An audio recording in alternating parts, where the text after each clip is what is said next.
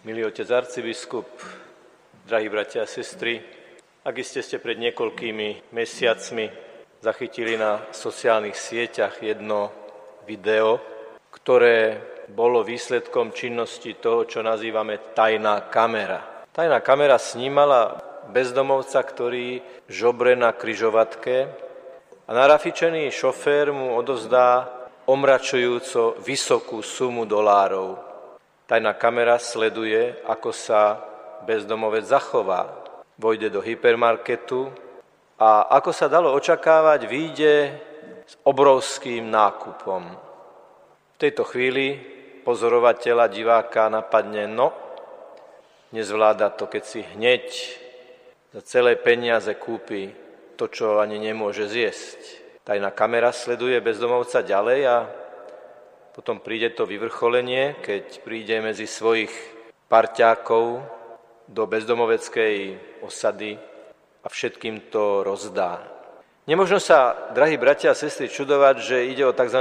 virálne video, ktoré sa šíri ako vírus a má niekoľko stoviek miliónov pozretí. A nie je dôležité, či ide o štilizáciu, alebo naozaj dokumentárne nasnímanú realitu.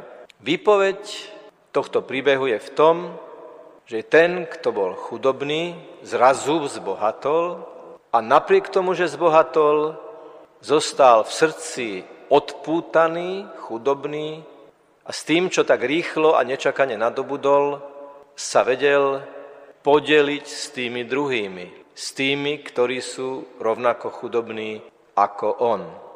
Práve vtedy, keď vyšiel z toho obchodu s tým mohutným balíkom najrôznejších tovarov, by sme si mysleli, že sa niekam skrie a začne si to užívať.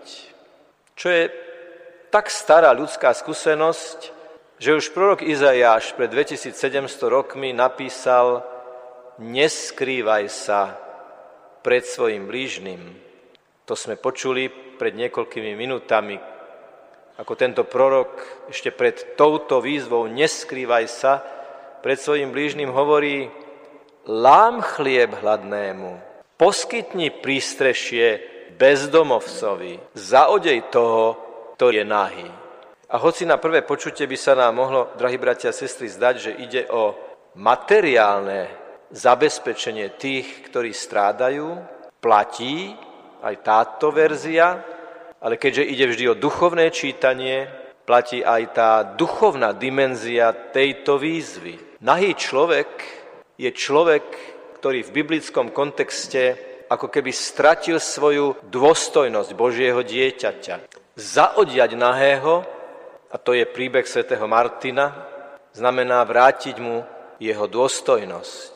Ponúknuť prístrešie bezdomovcovi neznamená len mu poskytnúť nejaký konkrétny priestor na bývanie, ale poskytnúť mu, tak povediac, emocionálny domov cez prijatie, cez empatiu, cez láskavosť, cez dobroprajnosť. A lámať chlieb hladnému samozrejme znamená okrem nasýtenia telesného aj nasýtenie tej najhlbšej ľudskej potreby a to je hlad po láske, hlad po prijati, hlad po ľudskej, láskyplnej komunikácii. A preto je veľmi dôležité si pripomínať v našich dejinách tých, ktorí sú príkladom, vzorom toho, že sa to dá. Preto dnes si pripomíname svätého Jána Almužníka. Z jeho životopisu by som uviedol dva údaje, ktoré vystihujú to hlboké prepojenie medzi tým duchovným a materiálnym. Medzi tým, že čím hĺbšie sme pri Ježišovi, čím hĺbšie sme Ježišovi matkou, bratom, sestrou, čiže sme mu blízko, komunikujeme s ním, modlíme sa k nemu, klaniame sa mu, uctievame ho, tým lepšie potom vieme vycítiť a prijať, že on nás čaká v každom jednom človeku, ktorý prahne po svojej dôstojnosti, po prijatí po domove. Jeden údaj hovorí, že svätý Jan Almužník mal charitatívny dosah na 7 tisíc chudobných ľudí. A druhý údaj hovorí, že počas jeho pôsobenia sa Alexandrii počet chrámov z 10 násobil. Na konci jeho účinkovania ich bolo 10 krát viac ako na začiatku. A to sú, bratia a sestry, spojené nádoby. Lebo v tých chrámoch, aj v tomto chráme a v každom chráme, primárne ide o stretnutie s Ježišom, aby nás naučil konať skutky milosrdnej lásky. Každý chrám je čističkou svojho prostredia. Každý chrám je priestorom, kde sa klaniame Bohu, kde počúvame Ježišovo slovo, kde príjmame ním nalámaný chlieb a v ňom jeho nalámaného za nás a pre nás, aby po bohoslužbe slova a bohoslužbe obety vonku pokračovala bohoslužba každodennej slúžiacej lásky. A toto je vyjadrené aj v tom názve, ktorý sme už počuli. Kresťanskí podnikatelia a menedžeri. Kresťanskí podnikatelia a menedžeri, ktorí cez svoje podnikanie, cez svoju kreativitu, cez svoje intelektuálne schopnosti, cez svoje každodenné konanie chcú byť kresťanmi, blízkymi Ježišovi ako matka, brat a sestra, aby tí, ktorých stretávajú, pocítili, že zisk, ktorý majú, okrem toho, že ho použijú na rozvoj svojej aktivity, sa s tým delia aj s tými druhými. Bratia a sestry, kto sa vie podeliť, kto vie zo svojich peňazí vyčleniť sumu pre tých, ktorí strádajú, dostáva na svoju aktivitu hojné Božie požehnanie.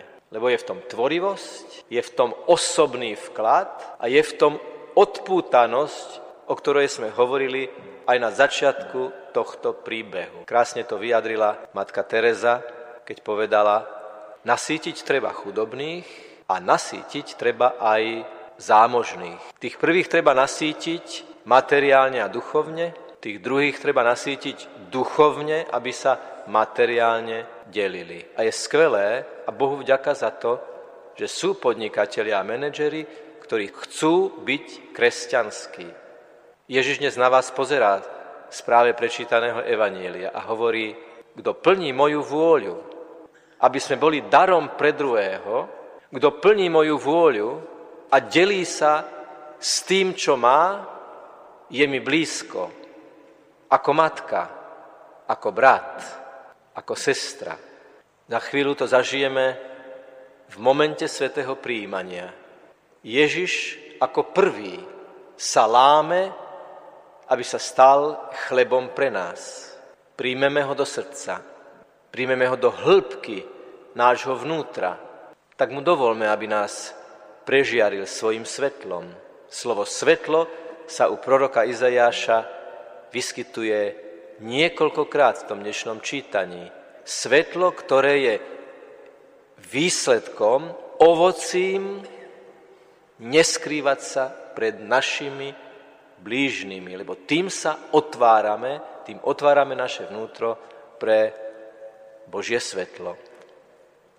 Tak v nasledujúcich modlitbách, gestách, slovách, symboloch, odpovediach, vo veľkej bázni, viere, a vydanosti pánovi, načerpajme jeho svetlo, aby sme ho potom mohli, kamkoľvek prídeme, vyžarovať na tých, ktorí azda kráčajú vo tme a čakajú, že im niekto to svetlo prinesie. Nech je pochválený Pán Ježiš Kristus.